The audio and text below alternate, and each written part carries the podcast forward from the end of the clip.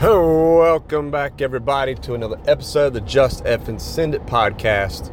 This is Truckcast number 10, and if it seems unusually, ew, right word? Un. Why am I having a brain fart right now? If it seems louder than normal, let's put it that way, uh, it is because my rear differential is about to grenade. So, truck issues. Um, his rear end's been getting loud, louder, and louder. And so I had it taken. I took it in and had him look at it, and it's like, "Yep, it's your rear diff. It's uh, it's taking a shit." I said, "Okay, so where are we on fixing it?" Oh, we got everything except for the uh, gear and pinion. I was like, "Okay, so when are we gonna get that?" And the dealership was like, Oh, well, if their parts are back ordered with no ETA. I said, Well, that sucks balls because um, I need my truck fixed. And he said, I'm to see if I can't source one at another dealership. And he found one, it came in yesterday, and they can't get my truck into the shop till next Wednesday. So I'm sitting here riding dirty with a shitty uh, rear diff, and um, it sounds horrible. So hopefully it's not too bad. But I am currently driving. This is a truck cast through and through. I'm in the truck, homie. That's it. Uh, this this is the truck cast. So you have to deal with some road noise and shit. I do put my phone on airplane mode just so we don't get any uh, unwanted interruptions as little as possible at least. But I'm sure I'll have probably four or five missed phone calls once I turn it back on uh, or off of airplane mode. So uh, we got I didn't do a podcast after the match. Um, honestly, I was like super tired. I mean, everybody was. I didn't even talk to Jake Vibert. Uh, I think I saw him once during the day, um, and uh, I I didn't even like. I was headed to my next stage. Didn't you know want to waste any time and be kind of holding up the squad, so I kept it moving. And then um, I was just never around him, but. Uh, takeaways from that match. I was definitely rusty, uh, off my belly, uh, prone, uh, three uh, prone stages, uh, long range prone stages. So targets from closest five to out to a thousand, um, three out throughout the match. Two on day one, one on day two, and I dropped three shots total on the long range stages. So the gun, the, the dasher was dialed, scope was good. Um, uh, off my belly stuff's a little tough. I, I do want to put this out there. And for anybody who has one, I guess I'm sorry. Um, not really. But um, and anybody who sells them, I'm not really sorry. The tactical udder is the biggest piece of shit I've ever, worst piece of shooting equipment I have ever used. Now, I remember having a question back when I did the uh, listener question and answer episode what was the worst piece of gear I've ever bought? What was the best piece of gear? Well, as far as I've never bought a piece of gear as bad as a tactical udder. Um, but I have used it only by force. Last year or year before last, it was on a cattle gate and ate an entire bucket of dicks with that bag. And then this year, so day one, uh, we shot a tank trap no problem. The only problem, well, yeah, there was a problem. The tank trap, for some reason, that stage, and this is my only qualm with the scope. I don't know how it happened uh, with the Minox, but somehow between the stage beforehand and then the time me getting on the tank trap, somehow my locking diopter spun like five revs. Like it spun completely out. I get up to the stage and throw the rifle down on my game changer on the barricade, uh, not barricade, the uh, tank trap. And I'm like, holy shit, what is, where is my fucking reticle? Now, that morning on my binos and a bunch of other guys, the sun was coming up. It was a lot of dew. Everybody's binos were like fogging up. And I was thinking, it was like, is this fog? What the fuck is this? And my reticle was gone the the way I, I described what happened uh, to Jeff and CL afterwards, I was like, you remember writing with a pencil uh, when you were a kid, and then oh you mess something up so you go to erase it with the with the eraser. But you can kind of see a shadow of the of the pencil what had what of what you erased. This was exactly like that. I could almost see a shadow excuse me a shadow of the reticle and my dumbass proceeded to shoot that way um, i don't think i got a hit and then I moved to a, another spot on the tank trap, and then I was like, let me play my parallax. Play with my parallax, and I could see the reticle a little better, and it was like the parallax was buried at that point. And I got, I think I picked up one hit, and then I moved to the next spot. I said, hold on a second. I moved my diopter, and I was like, oh, there it is. And then by moving my diopter, now my parallax is off because I had just adjusted it. Had I not messed with the parallax, the parallax would have been perfect. But I think I got like three hits on that stage. On the, uh, but I'm super solid. I just couldn't see a reticle, and that was an issue. So um, that was day one. Day two was the same exact tank trap, uh, a close target. You have to hit. All right, so you start on the top leg, the top of the leg of the tank trap, but you have to use the uh, tactical udder bag. So I was, and I, I was like, man, this, I hate this fucking bag. This is gonna suck. I get up there, and I believe I'm the first shooter of the day at this stage. Maybe not.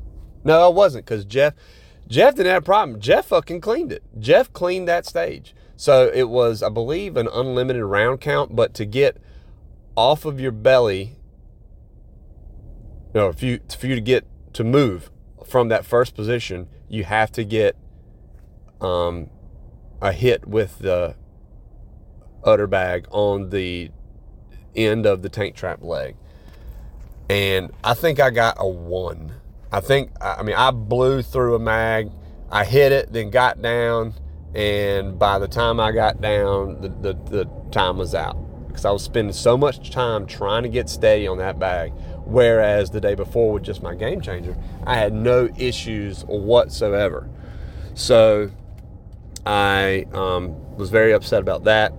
Um, and just switchy winds, like literally, we were all, all of us were fighting it. We were getting th- impacts with three different wind calls, and one was never the same as the last and if you did get hits, then you you got lucky, um, or you know to where the wind held true, or you're just better at spotting the change than some of us. CL struggle with the wind, um, uh, being switchy back and forth. Everybody everybody did, but the gun, the the AI absolutely hammered it. Where I I mean did not not a single dope issue at all. No feeding issues with the dasher. Um, no nothing other than the diopter twisting. Somehow, like it didn't just roll over like one rev. It was twisted out five turns, I think. It was four or five turns, but it was literally backed all the way out. With mind you, it's got a locking ring on it, and I had locked it, you know, prior like when zeroing the scope. So what I did was I got it back right, and then got the diopter right, and then turned the locking ring, tightened the locking ring down, and then I did a grease pencil witness mark to make sure that hey, if it's off of this, if so, I, marked the actual ocular housing. I'm a straight line from the ocular housing to the locking ring to the actual diopter body. So if any of the three are out of line, then something ain't right in the middle. So I've got that to look for. That's now, it is now a part of my checklist. And I did that shit um, every every stage after that happened. I was like, okay, I'm looking at this. This is ridiculous. So I don't know how it happened, but it, it is what it is. So, um, but you know, didn't shoot. I pulled uh, uh maybe a handful of shots. I'm, I'm attributing that to just rust. I had maybe five or six, maybe more shots that as soon as I broke the trigger, I caught it. Oh, oh that was me. That was me. It, it was just, I mean, poor trigger pulls. Um, I don't, I don't know what else to call them. It was just literally yanked, and I promise you, they were all, every one of them was probably yanked high.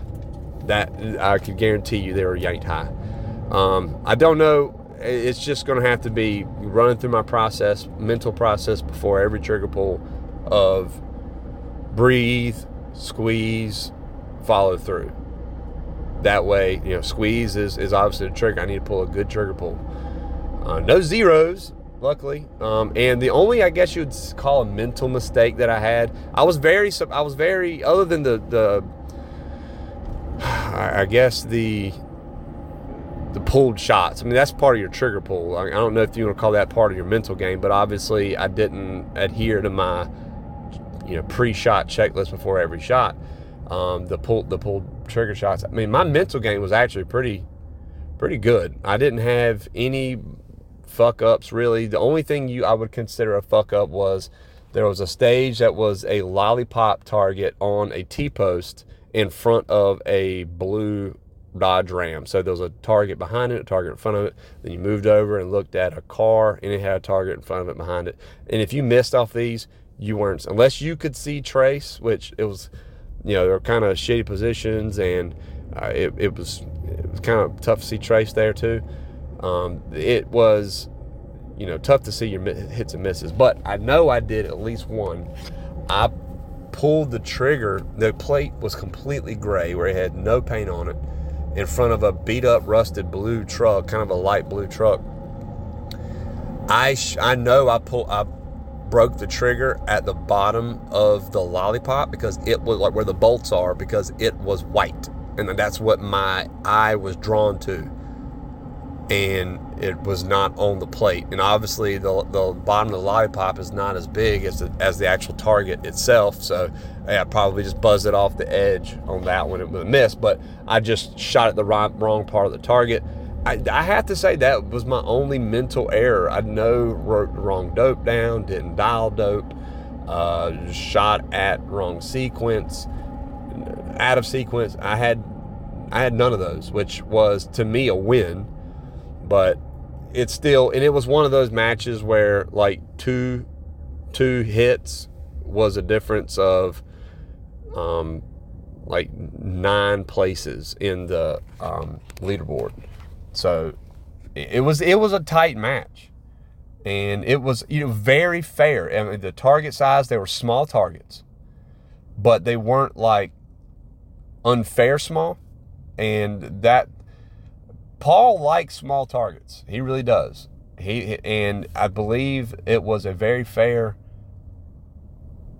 course of fire for a match with small targets, if that makes sense. There was no like, oh god, I think it's huge. Other than I guess you'd say the long range targets on uh, two of the stages, which is the same stage, just two days. Um, they're IPSCs, and then the other long range stage were torsos, shoulders, and head, um, human torsos. So, but you know, all the other targets, but be positional or semi-prone, which was very, very little semi-prone. It was a lot of positional. They were small targets, but it wasn't like, okay, this is impossible. It was fair. So, but the, but it was still the the uh, you know leaderboard. It was the end results that were all tight. It was, I mean, if you're five shots in between, you know, 15th and 30th or you know 32nd. It was it was tight. Um, so you know it is what it is. I don't I, I couldn't expect much better. I mean I'm just glad that my mental game was solid and I chalked that up as a win. But when you don't shoot for six months, you can't go out there and think you're going to burn it down and have a career fucking day. So, and that's not what happened. And that rarely, if ever, does happen. The whole like Rudy come from behind underdog story, it's statistically it almost never happens. So don't expect like, oh, you know, even though I didn't prepare for it, you know, I'm thinking I'm going to have a, a career day. Now you're probably not. You're probably going to do exactly as you expect or worse, and that's just just the way life is. Um, but moving forward, I got all my load development done for the 25 Creedmoor, 41 grains, uh, 41 uh, or 4350 out of once fired six Creed Hornady brass large rifle primer.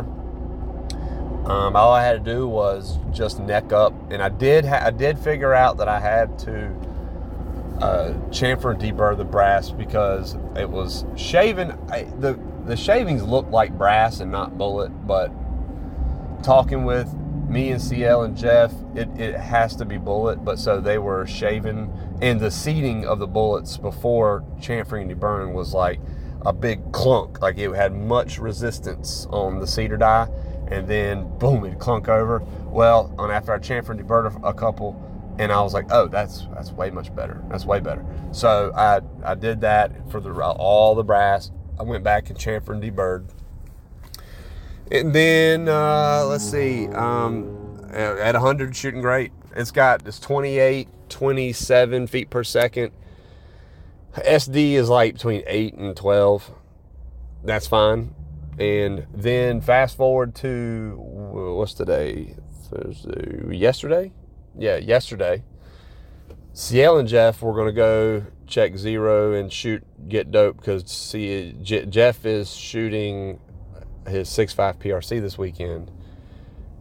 The the rifle that he's him and CL are going on an elk hunt in Idaho next month or this month. So he wanted to shoot this. It's a Guardian match, so you know shoot fun stuff. He wanted to shoot it, and he hadn't shot it really at distance much, so he took it out there. And I didn't with work. I didn't have time to take the day off again. I just did that before the week before the last match. So I sent them with my rifle, Kestrel, and 20 rounds of ammo. Now, mind you, I have not shot these blackjacks past 500 yards yet, so I don't didn't know what what the dope was going to be.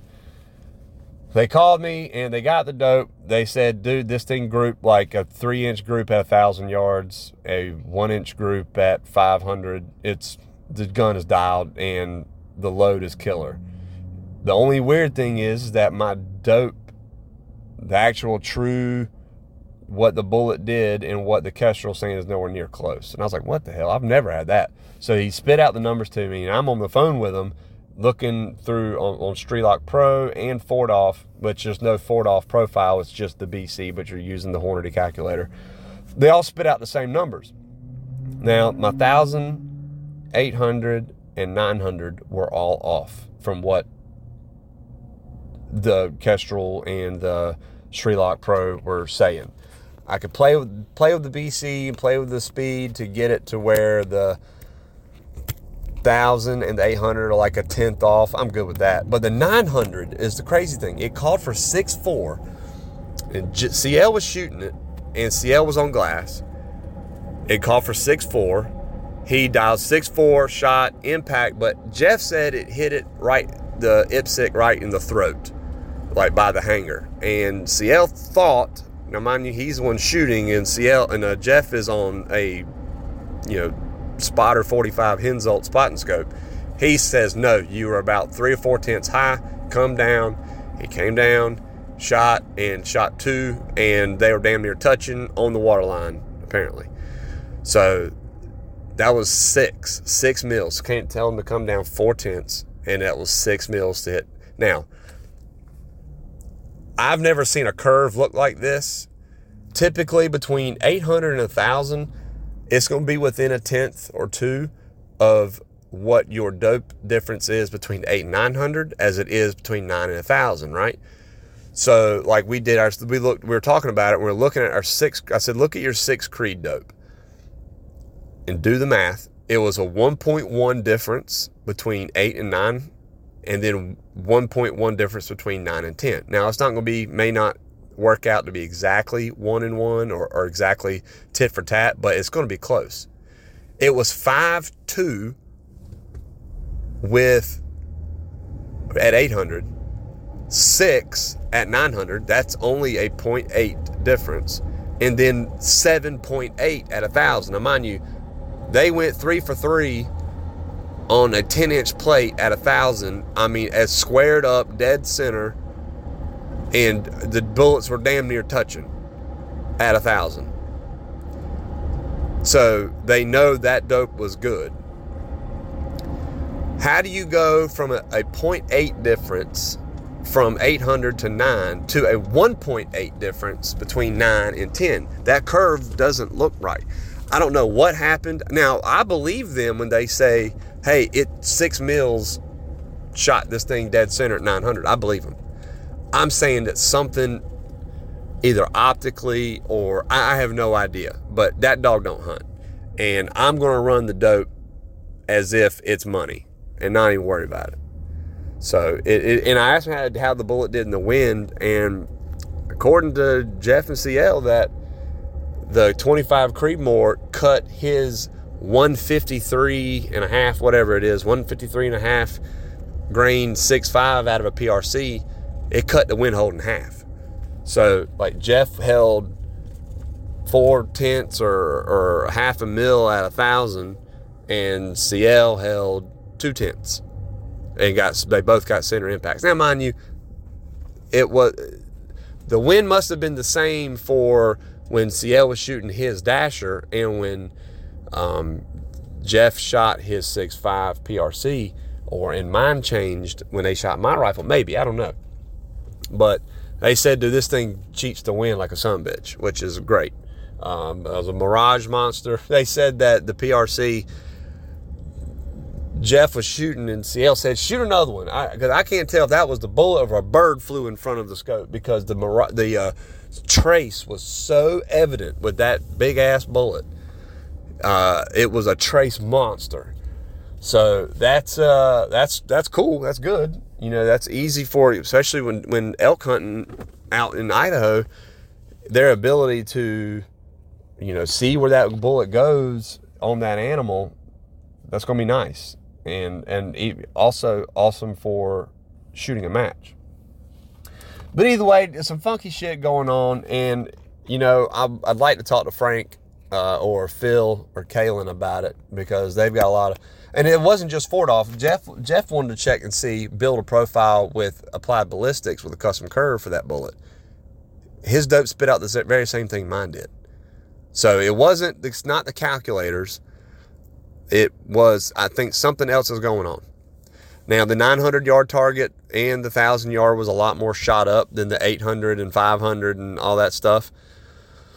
I mean, so maybe it was just a, a, a they're mistaken where the impacts were or something. Maybe I mean that would be the most logical, but they swear up and down that yeah, six mils was dead center on the water on the water line, damn near touching one little gray splotch out of the target uh, where they hit. We're gonna make it work, but that also goes to prove about the importance of grouping over velocity spreads. Now, I'm not saying go out there with a, a, extreme spread of 85 and expect to do well. But if the extreme spread was in like the 25, 30 range, but it groups tight, even at, I mean, it'll do it at distance. So, I mean, I, if I'm not mistaken, you know, we had Eric Cortina on, we were doing, we were talking about that little tiny group that he shot on, that was on camera, like uh, inch and a half or whatever, five shot group at a thousand if I'm not mistaken, I believe he said that that ammo in particular has an SD of 18. Um, if that's true, then that goes on the side of this. Hey, look, I've got an SD, depending on how many rounds you shoot, 8 to 12 or whatever. And it's grouping a three inch group at a thousand out of a, you know, PRS built gun out of Hornady, shitty Hornady, once fired six Creed brass that's necked up you know, large rifle primers. That's not a recipe typically for exact precision.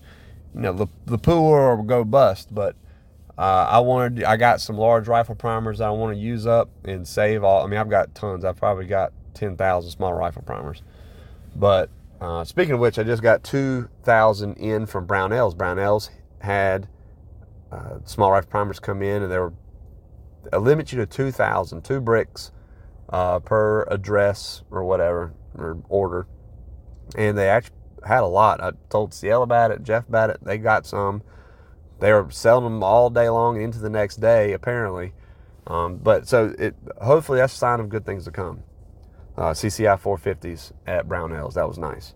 So keep an eye out there for more primers stuff coming in. But uh, yeah, it's just if you've got a good group typically it's going to hold all the way out. I've, I've come to the camp. I used to be in the camp of a, as long as your speeds are, are pretty close together, your your your extreme spread and your standard deviations are, are low, that they're gonna they're gonna group shoot well at distance. Well, I'm here to. I'm actually in the ballpark of, or I should say, in the camp of, if it groups well, it's going to group well, like all the way out. Now, I don't know if that's positive compensation. The slowest round is getting released at the top of the vibration, and then the fastest rounds getting released at the bottom to where they intersect and meet in the middle, to where the speeds aren't necessarily don't matter as much. You know, your average matters as far as your accuracy, but the precision will be from just how how well the thing groups. I don't know. I don't really care. It's it's shooting good. So the problem is is that we are going to be probably swamped this weekend. It's calling for rain all day Saturday, which if it wasn't a guardian, it wouldn't rain. But if it's a guardian, prepare for rain. So that's I think I've shot one guardian that didn't rain. Um, let's see anything else. Uh, so tomorrow we're leaving tomorrow morning. We'll meet up at Jeff's mom's house in Pactolus, and we're gonna hit the road about 9:30 ish, 9:45. We're gonna get into Hillsboro. I'm gonna take them to the Wooden Nickel and get some wings, some delicious IPA beer um, and then we're going to get back on the road, head up to Pig River Precision. Looking forward to it. It's going to be a good time. Gary Larson of The Guardian sent out an email to everyone in my squad. Now, I don't know if this is just something Gary does to all the squads, but, and he said our squad specifically and had our listed uh, names of our squad and said that Vegas odds has that someone in your squad will win. Well, there's Mike Burns, his girlfriend. This is I don't know how many matches she shot, but um, she's gonna be in there. You got Jeff, you got CL, you've got Scott Whitehead, you got Laurel um, Aikenhead. I, I can't remember that's how you say her last name. I met her in person at the last match, and she's her and her dad are real cool people. We've got who else? We got Patrick Youngs. Oh, Patty's gonna be in there. Um, yeah, myself, I'm not really worried about me winning, but uh, then we've got a couple other people that have shot the 10 or more matches or whatever. And so I'm, I mean, I believe we got a pretty stacked squad. I believe he's right, but I don't know. Gary may have sent that out to all the squad, like, hey, Vegas odds says you got someone in here is going to win. Who knows? Gary's a silly guy. You silly goose, Gary. I know you're listening to this. Um, but I, it sounds legit. I mean, given the people that I know in the squad, and then looking at the other squads, we've got a pretty, pretty stacked squad for this match. Um, yeah, so if it doesn't happen, if it does, it doesn't matter. I, um, I think I'm going to sandbag and shoot horrible so that maybe I'll uh, get paired up with someone in my squad that's going to win it on Sunday.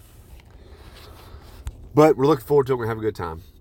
Um, anything else I want to touch on before we jump off here? Just wanted to give you guys a little bit of a, a little what's what about the weekend. Might might record one. Uh, speaking of which, yeah, I got I purchased a new laptop that is strictly purposed for the podcast. So drop damn near cool grand on a laptop just for this podcast, making my investment for you guys to help with streamlining the process, not having any, you know, horrible dinosaur computer glitches that I was having because it was so old. The computer was so old. I've wiped almost everything that I know I can wipe off of this new computer that would potentially slow things down and get as much memory freed up. So we, we, we're moving quick. Loading speeds are good. And, um, you know, I'm, I'm doing the, investing in the podcast for your benefit and uh, hopefully it all pays off in the end. But anyway, guys, I don't really have anything um, else I wanted to cover. So, uh, well, you know, you guys think uh, keep uh, Frank Galli in your thoughts because he's he's dealing with some family stuff. I was talking to him. Uh, what was it Tuesday? and his his mom has got some health issues and then's got some I guess homing issues with his mom because she's from Connecticut and he's in Colorado. There's not a, a great big of family support. There's actually there's absolutely none in Colorado. Frank is always on the road and going everywhere. And back home, everybody's kind of got their busyness and own family stuff going on. So he's going through some tough st- some tough times and some stuff that he's just kind of weighing on him and it is you know it's affecting his work and his ability to, to go here and there and so just he i mean he kind of unloaded and it was you know I, I, feel for him you know i think it's a, i told him this is probably a situation that most people with uh, you know parents the elderly parents are going to have to deal with and um, it's you know i feel for him i really do so i told him if there's anything i can help him with you know, you know, all you do is all you do is call. So just keep him in your thoughts, and uh, yeah, I think that's it for this podcast. And uh, hey, look out for maybe one coming out of the out of the match this weekend, or, or truck casting the way back with Jeff and CL. We'll see.